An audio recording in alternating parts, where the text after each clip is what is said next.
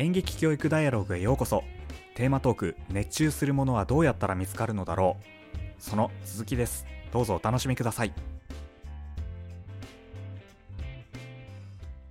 保育園幼稚園から上がってった小学校からやっぱ急にね常識的な感じになってしまうと。今までそれこそ何？保育園とか幼稚園とかでさすんごいやんちゃしてたのがさ急にもう時間もしっかり決まってランドセル背負って時間通りに動かなきゃいけないってまあももちろんそこには教育的な指導っていうところもあった上だから、まあ、そこを否定するわけではないけれども、まあ、急に型にはめられてしまうからやっぱアイデンティティがなくなっちゃうよねっていうようなことは俺の母ちゃんも言ってて、まあ、ピエもそういう風な話をさっきしてたけどさかやっぱそういうタイミングでいやもっとあのはみ出しても面白いしもっとはみ出してみたことによってどんなことが起きるのかっていうことをもうはみ出させてから学ばせた方が体験的にもいいと思うんだよね。はみ出さない状態にしてはみ出しちゃダメよとかみんなはみ出さないんだからこれが正義よみたいな考え方をなんか強制的に作っているような感じが、まあ、ちょっとしてしまうよね。なんかクラスの中で起きるこれちょっとなんかもしかしたら攻めた内容になるかもですけど外れるというか出る杭は打たれるじゃないけどこう普通こうでしょということから外れたら制裁を受けるみたいなことがうんまずその教育的なとこでも美術美術絵を描くことだけに突出してて他の勉強ができないみたいな子が仮にいた時にあの絵ばっか描いてないで、他の授業も勉強も頑張んなさいみたいなこう相対的なところの部分で個性を一つの個性を伸ばすんじゃなくていろんなことをやらせるみたいなこととかとクラスの流行りみたいなものに乗っかれないとあいつは浮いてるやつだみたいに見見られるみたいなことって根っこは似てる気がしてて何か大きな流れから外れることがいかに怖いことうん。になるのかっていうことをなんかいろんな角度で思い知らされる感覚がこれ、まあ、全国の小学校がそうっていうわけじゃないとは思うんですけどなんかやっぱりよく漫画とかねドラマとかでもありますけどそのクラスカースト的なその大きい流れの中で何かその流れを握ってる人と顔色を伺ってる層とみたいなこととさっき言ったその教育のところの普通こうでしょみたいなことってなんか根っこがすごい似てる気が今話しながらうん。しましたね。今は割とまあインターネット社会になって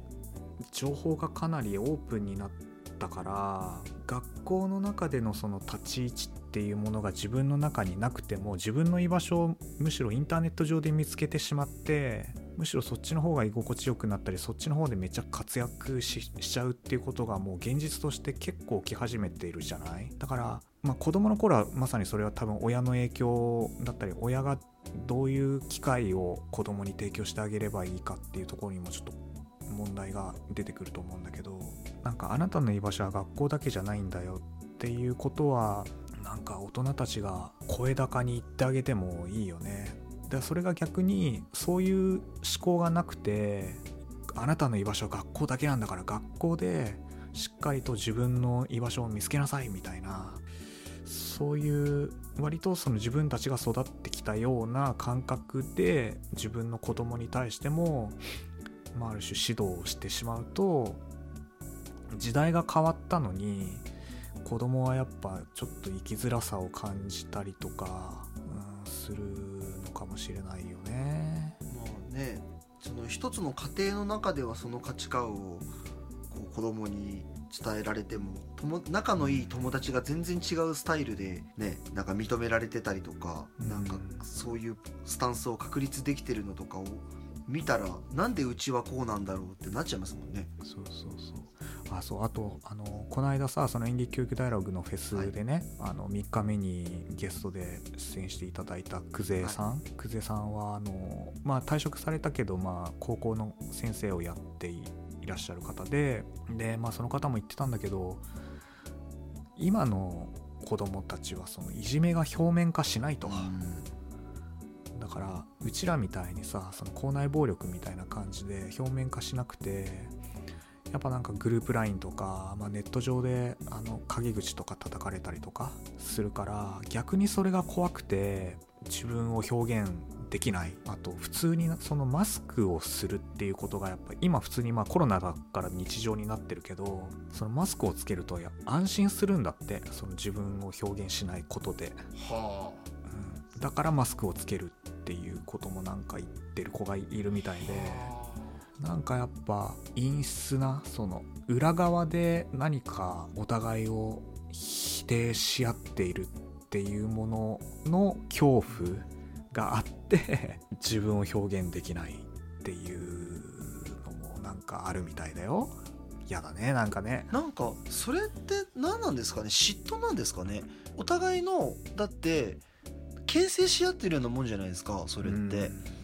お互いに「お前出る釘お前出るんじゃねえぞ」みたいなことを、出たらどうなるか分かってんだろうなみたいなことを巧妙にこうやってでやられ自分はやられてないかってことを気にして、うん。そうやって出ないように出ないようにってやるけど、お互いになんか「ああなたはこんなところが得意なのにすごい」って俺はそんなことできないけどでも俺のここもすごいでしょみたいなお互いに言い合える方健全だよね。がなんかなんなんでそういかないのかが逆にまあでもだまあ、まあ、僕もでもルサンチマンだよね。だから妬みひがみうん。そねみのそのルルサンチマンで出る杭を、まあ、そういうふうに見てしまうっていうところが、まあ、子供の世界にもあるのかもしれないよね。だ自分の底に没頭してないから没頭しようとする人をやっぱりこう淘汰することにモチベーションが意識が向いちゃうのはある気がするんそですよ。うだね。なんかあの本当にそこも今日僕割と口悪いですけど えっとそういうことばっかりやるやつって、単純に自分のことに没頭することをしないでそうやってやる人ってただの暇人うん、だと思うんそうなんだよですけど。ね。なんかいや人のことかまけてる暇があったら自分の熱中するものを探せばいいのにっていう結論にやっぱり至るんですけど、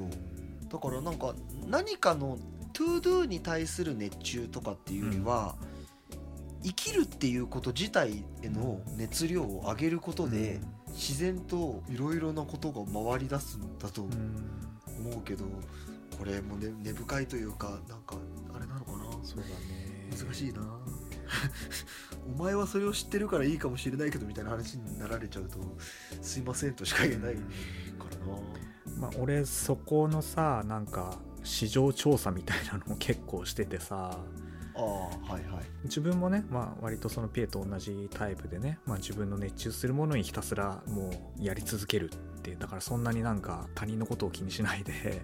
やっちゃうようなタイプなんだけど、まあ、世の中そういう人だけじゃないっていうのも十分分かっていてそれなんでそういうことが起きてるのかなっていうことはまあよく話を聞いたりとか本を読んだりして勉強をしてるつもりなの。で、はい。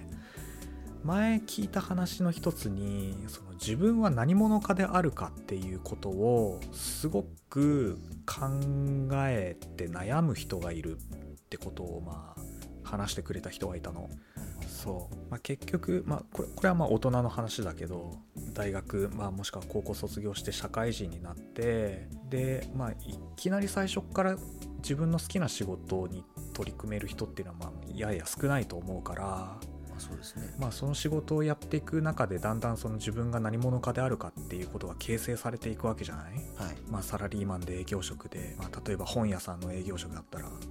私は本屋さんの営業職です。営業やってますっていう風な肩書き、まあ、私は何者かであるかっていう風なことになるけれども。でそこにやっぱこうあんまり生きがいを感じなかったり情熱を感じてないとその何者かであるかっていうことに対してめっちゃ不満があると。だからあの他の人たち、まあ、特に目立つような人たちに自然と目がいってしまってああ私もなんかあんな風にこうキラキラなれたらいいなみたいなことが結果的に自分の焦りを生んで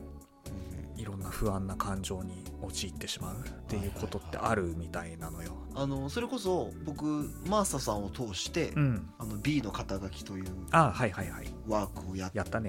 じゃないですか、うんうん。あれはすごくあのなんだろう気づきと救いはあったんですよ当時。うんうん。あそうなんだ。うん。やっぱりあの演劇をやっているとうん。結局その社会的な意味での俳優ですっていうのって、うんもう演劇で食べていってる人みたいな認識がやっぱりすごく社会的には強くて。うんなのに名乗ったらみんな俳優ですっていううん。うん業界のこうなんだろう難しいとこみたいなのは免許とかないから。っていう時にやっぱその他者からの認識と自分はその肩書きを名乗っていいのかみたいなところでのうん。職業何々っていうのってうん。なかなかやっぱり自分の中でだけで解決ができないことが長く続いてたんですよ。うんうん。だけど B の肩書きってうん。そういうこう社会的にじゃあ何でお仕事されていてうん。何でこうお金を得ているんですみたいなことじゃなくてうん。あなたはどういうことに興味関心があってうん。どういうことを楽しいと思って生きてる人なんですねうんっていうことをお互いに認め合う送り合うワークじゃないですか。うん。いやあれすごい新鮮というか無意識にそれを思い求めて生きてたとこは当時からあったけどうん。ちゃんとそこに標準を当ててうん。お互いにそこを言語化してうん。贈り物を贈り合うっていうのがすごいなんかいい体験だったなって今でも思ってて、うんでなんならよりよく生きるの探求者自体もその B の肩書きだね。うんあの送ってもらったものなんですけど。あそうなんだ。おおそうかそうか。いいじゃん。コルクラボの一番最初の説明会というか、うん。最初の時にうん。セッション、えっと、自己紹介のあれで当日のワークが B の肩書きだったんですよ。うん。でみんなで自己紹介がてら B の肩書きを送り合うっていう時にうん。それを確か送ってもらったからそこから以降気に入って使ってるんですけど。ああそうなんだ。いいよねそう私が何者であるかってうん。なんかそういう職業柄何とかっていうことを基準にやっぱしちゃいがちというかうん。そそういうことのでしか名乗れないものっていう考え意識がうん。日本って特にあるんだけどうん。でもなんか B の肩書きの考え方でいくとうん。関係ないじゃないですか、うんうん私がこう生きたいんだとか、うん。ここを大事にしたいんださえあればうん。あのそれをなんだろう自分でちゃんと自覚しておくというかうん。私はここれが大事なんだって自分に許可さえ出してあげとけばいいというかうん。私なんか自分の見方はやっぱり一番は自分なんだなって思うからうん。B の肩書き自体がそれをすごく助けてくれるというかうんうん。し再確認もさせてくれる。うんうん。うんそうだよね。まあそういった意味での言葉の使い方ってめちゃめちゃ便利だよね。結構自分のその大切にしている考えとか価値観っていうものってまあ端的に表現するのってすごい難しいしさ。それを言う機会も、まあ、普通の人はめったにないもんね。でもなんか肩書きっていうのはあの割と便利で自己紹介のタイミングとかでも何度も使えるから自分の在り方っていうものを端的に紹介できてしかもそれが自分のすごく大切にしている考え方だとね知ってもらえる機会が増えていいよねそれね。あれですよね。そのさっきの対話と会話とかじゃないけど Do の方職業何々ではわからない部分同じ例えば演劇やってますでもうん B の肩書きの観点から見た時に重きを置いてるとこって全然違う B の肩書きになったりするわけじゃないですか、うんうん。なんかそこをちゃんと言語化しておくというかな何どこの部分に重きがあって演劇やってんだろうとか。うんみたいな。どういうあり方をしたいみたいなことにうん。自分なりに意識を向けてみるってでしかもその人の顔色とかも一切見ずにうんうん誰かのためにじゃなく本当にあくまで自分のために私はこうありたいということ。自分基準で俺は誰が何ということこうだっていうこと。うん。であり方を考えてみる。時間ってすごい大尊いというか。うん。で一人だったら苦手なこともお互いに自分はこういうこと大事にしてるなみたいなうん。ことを言い合える場があったらちょっと多少ハードルが下がる気ももするし。いや本当にそうだよね。だからまあうちらはさある程度それをさ、まあ、演劇とかっていう体験を通して、まあ、少しずつ言語化されたり自分の中で形作られていったんだろうと思っていてそうですね。他のそういう人たまあ一般的になんかまあ大学とか学校とかを卒業してもう社会人で仕事をしたっていう人たちっていうのは多分それは仕事を通して気づいたりとか、まあ、上司から指摘されたり後輩となんかいろいろあって気づいていくものなのかもしれないけどそういうその自分の価値観自分の価値観。だから自分が大切にしたい考え方っていうものをすごいなんかフラットな形で見つけられる環境が増えるといいんだろうね。うん。仕事だとさどうしてもやっぱ仕事の顔があるからさそね。それこそなんかまあ同僚とかにこんなこと言ったら恥ずかしいしなんかあんま言いたくないなみたいなそういうこうストッパーかかっちゃったりしそうだけどさまあ気の置ける友達とかねまあそういう恋人とか、まあ、家族とかとそういう風な関係の中でいや自分本当は昔から実はアニメ好きでさみたいなうんなんかそういう風に割と低負荷で自己開示ができるっていう風な環境の中で自分の在り方を言葉にするとかそれを受け止めてくれる人間関係があるっていうのがすごい大事なんだねきっとね。ベクトル的には就活も近いのかもしれないけどうん、結局あれってその仕事をするための活動だから本質的には全然違うじゃないですか。自分のことを振り返ってみようって言ってるけどあれもなんか結構テンプレがあるしそうね。顔色を伺うところから始まって採用する側の顔色を伺うところから始まってるし。うん。でもそういうことすらも取っ払った私さいその今さっきマーサさんが本当にまさに言ったうん。私今こういうことに興味があるんだよねとか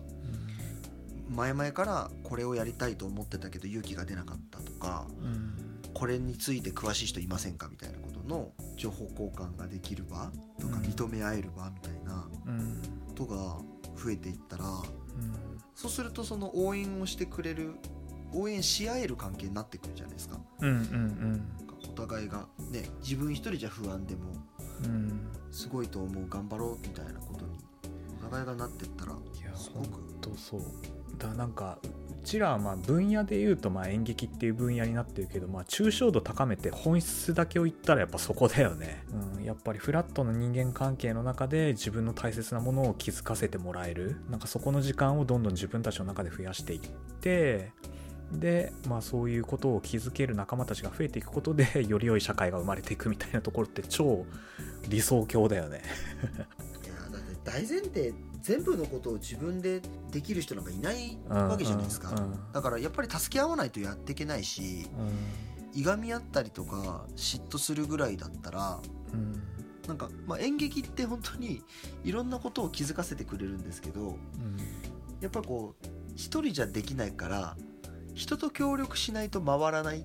てなった時にうん。じゃあどう立ち回るかみたいなことは僕は演劇を通してすごいいろいろ教えてもらったところがあるんですけど、うんうん一人で何でもできるみたいなことっておごりだしまずなんかそもそもできないからそんなことは、うんうん。だから、まあ、ある意味開き直るというか諦めるというかなんかみんなで役割分担してなんかお互いを認め合えるととてもいいなって思いますよね。うんいや本当そうだねなんかいい感じでしまったねおよかったです。喋りっぱなしになっちゃうと。これはえっ、と年末特番バージョンということではい。ちょうど多分年末年始にこの回がですね公開される予定ですので、まあ、ちょっといつもよりも長尺ですけどもなんかお楽しみいただけたらと思うんですけれども。聞いてる方の中で何か刺さったり長い時間付き合ってよかったなと思ってもらえたら 幸いですね。そうだよね。いやでも俺ね本当にね俺演劇教育大学やって本当に良かったと思っててまあ、もちろん聞いてくださる方がねいてで感想をもらえたりとかしてそこに対してももうめっちゃめちゃ最高に感動体験なんだけどやっぱりこうやってねなんかこう自分の興味あることとか自分の興味あることに関係することを話せる仲間がいる。もうまさにこの収録のこの時間自体がやっぱすげえ幸せな時間だかいや僕もそう思ったんでらうん。あのノートに「このテーマ話したいです」をバンバン上げようと決めたのもありました。なんか収録僕の番が回ってくるのを待つんじゃなくてうんうん。俺はこれだけ話したいぜって意思表示をもはやしよう。ってあいいねいいね、自分からその時間をつかみ取りに行った方がう幸せやって思ん、う。いや本当そうだよ。だからそう。そういった意味で演劇教育であるがなんかマジで使い倒してほしくてうん。なんか自分だけがあ自分だけの企画の番組ではないからまさに対話の場という風なイメージでいるのでなんかねまあ聞いてくださっているねリスナーの方で、まあ、演劇やってなくてもまあそういう日常の中でまあ、ちょっと演劇的なところに興味関心があったりだとか、まあ、まさに今日のテーマみたいなこう生きるとは何ぞやとか、なんか熱中するものをどういうふうに見つけたらいいのかみたいなそういうところに同じようなところになんか興味関心持ってくれる人がいるんだったらなんかぜひ仲間として迎え入れてねなんか一緒にやりたいなと思いますよ本当に、そう本当さっきマーサさんが言ったうん。自分の関心のあることを話せる仲間がいるだけでうん。本当になんか人生の楽しさ変わるのはめちゃめちゃあるからこうやって発信していくことでこう私と私も喋ってみたいですが広がってってお互いに楽しかったねって言い合えたら最高ですよね。ね。でしかもねこれねあのこれは今のところの自分の役得ではあるんだけどこれをまたねあの編集するじゃない？あーはいはい。編集した時に自分が喋ったこととか、まあ、聞いたことをもう何度も何度もね聞くんだよね編集することによって。うんうんうんはいそれがねまたすごい自分にとって学びになるんだよね。いいですね。めちゃめちゃ学びになるよこれ。そう。であとまあ自分のその喋り方とかあの話の癖とかあと意外と俺いいこと言ってんじゃんとかわかりますわかります。そうそう。いろいろねやっぱ思うことがあって、まあ、それも本当に自己認識が深まるあの一つの要素だなと思ってや普通にあの自分の回じゃなくてもうん、聞いてて面白いですよこれ。ねいいよねうん。そう本当に俺も自信を持ってお届けしてます ちょっとそうそう締めますかもうあれですよ 12時40分ですよやばいですやばいです。ちょっとまずいです。ちょっとまずいです。このままいったらもうなんか朝まで生生ラジオ本当にオールナイトニッポンになっちゃうんで。ちょっとちょっとそれはやめましょ まああれだよね。でもそういうのもなんかちょっとチャレンジをして入れてもいいかもしれないうね、まあそうですね。ちょっといろいろ家庭を顧みながらうまいことバランスを取っていくと。あ大事大事。家庭は大事。大事にして。そうです。ね。そうそうそう。そこはちょっとね大事にしておきましょう。じゃあはい。今日は、えー熱中するものはどういうふうに、まあ、見つけたらいいかっていうテーマでお話をしました、はい。ありがとうございました。ありがとうございました。では最後にですねリスナーさんに2つお願いとお知らせがあります。この番組を聞いていいねと思ってくださった方はぜひ SNS でシェアをお願いします。Twitter では「ハッシュタグ演劇教育ダイアログ」と入れて感想も合わせて投稿していただけると大変嬉しいです。リスナーさんと一緒に演劇の価値を広めていくのがこの番組の目的でもありますのでぜひぜひシェアをお願いします